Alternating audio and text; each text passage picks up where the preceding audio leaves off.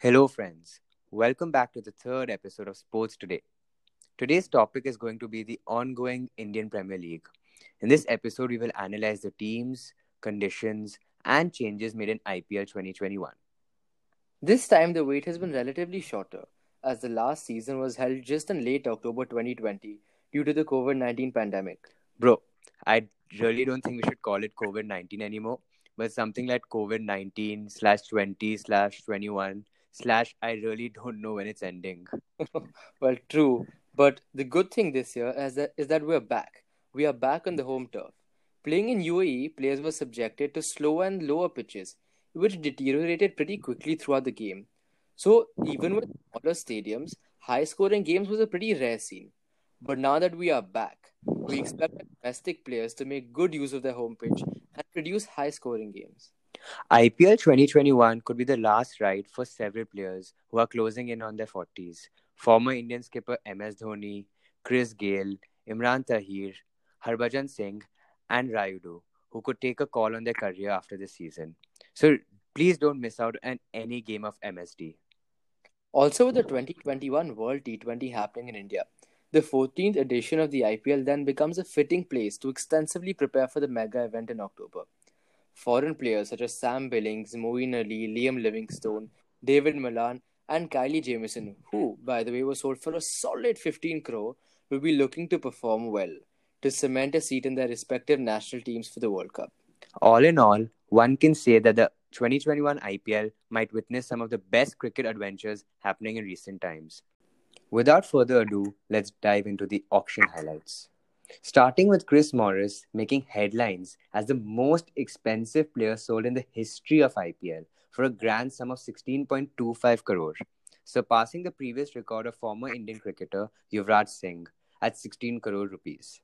Talking about big buys, we have to start with RCB, who picked Glenn Maxwell for 14.25 crore after his terrible performance last season, where he, I think, barely managed to hit a single six.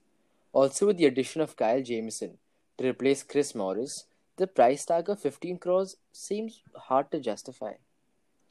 KKR really didn't change much in the squad, but with the experienced Harbhajan Singh in their side, strengthening the spin department, the mere 2 crore paid seems like a steal.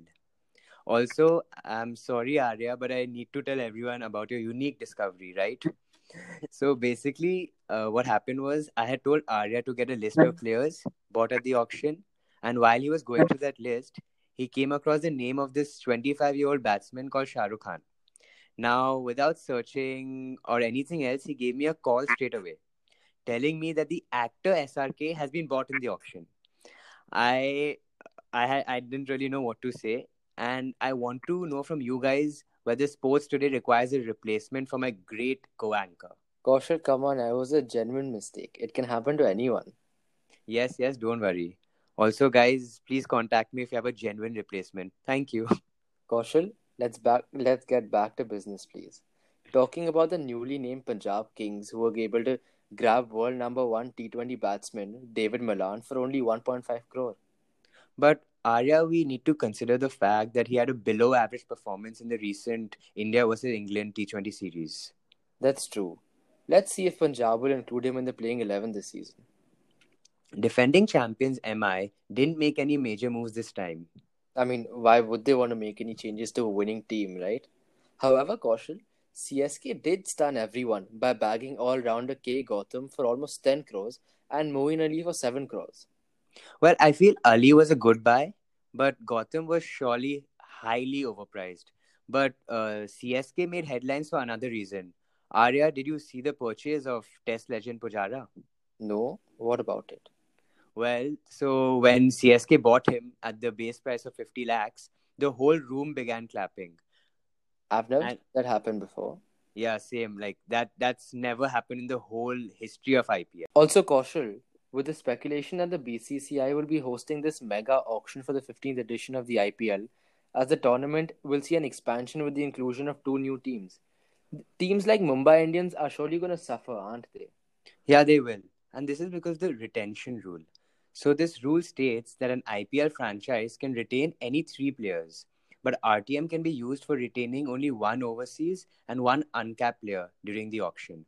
In this scenario, MI will retain Rohit Sharma, Jasprit Bumrah, and Hardik Pandya as the three capped Indian players and will have to let go of both Ishan Kishan and Surya Kumar Yadav, who replaced opening batsman Shikhar Dhawan and spin all-rounder Akshar Patel in the most recent Indian T20 squad. By the way, Arya, which team are you supporting this year? What do you think? Being from Kolkata, Ami Korbo Lorbo Jeet what did you do? Oh, I can't believe you said that. Okay. But uh, on a serious note, I think this is a very big coincidence because even I'm a Knight Rider at heart.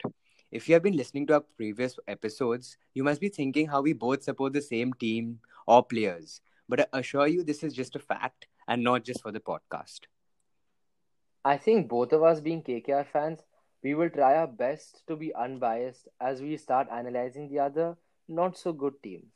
Bro, what are you saying? Oh my god. Okay. Moving on to CSK, where their strength lies in Dhoni and his presence on field combined with their batting depth, where they have someone like Thakur coming at nine down. However, they lack an explosive opener with the retirement of Shane Watson, and the pressure will be on after a surprising seventh finish last season for CSK, which has played the most number of IPL finals, a real testament to their potential. SRH have a strong foreign batting lineup with Warner, Bairstow, and Kane Williamson. Also, adding Kedar Jadhav gives them the much needed stability in the middle order. For KKR, Morgan being the captain will bring experience, as he is the most successful skipper in the T20 format for the English side. This will allow Dinesh Karthik to focus on his batting. However, they really need Russell to perform, or else he can be replaced by Shakib, Narayan, or Cutting, whose addition forms an army of all rounders and reliable finishers. We really need to wait and watch which four foreigners will be used. I feel this year DC has a very strong domestic batting lineup. However, with the absence of Shreyas Iyer, they will surely be hurt. Having Steve Smith as a backup is a bonus for them. Now it's up to the newly made captain Rishabh Pant to ride his team to victory. Oh, yeah, that's true. For RCB, Maxwell did not perform well last year in Punjab, but thankfully he is looking in supreme form so far. This year seems good. However, ABD needs to get in the groove to remove pressure on Kohli. Kyle will be used as a bowling all rounder, so let's see how he performs. MI, without any doubt, are one of the strongest teams with few flaws in any department. They have an amazing opening, strong middle order, aggressive batting end with a lethal bowling lineup. Uh, but we all know the strongest player of the MI team, right? It has to be Mukesh Bhai. When he starts playing, even the umpires begin to listen. for for the newly named Punjab Kings, with KL Rahul, Mayank Agarwal opening, and Gayle to give them the occasional boost, Punjab needs to focus on their inexperienced bowlers like Bishnoi and Arshdeep. As as it goes for Rajasthan Royals, Archer missing the season because of a long standing elbow injury will be a big blow, as he was a key performer in previous seasons. Newly acquired Morris, who came in as a backup to Archer, now has the sole limelight to shine in his absence and show his 16 crore worth of performance. Every team looks good on paper with their own special set of strengths and weaknesses. But at the end of the day, the team that doesn't crack under pressure proves to be the most successful.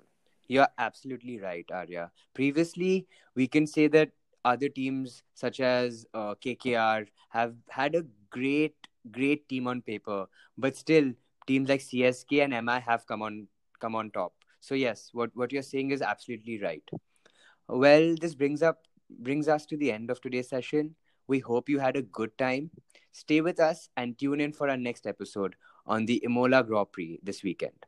Also, quick reminder about finding me a replacement. Sorry, Arya.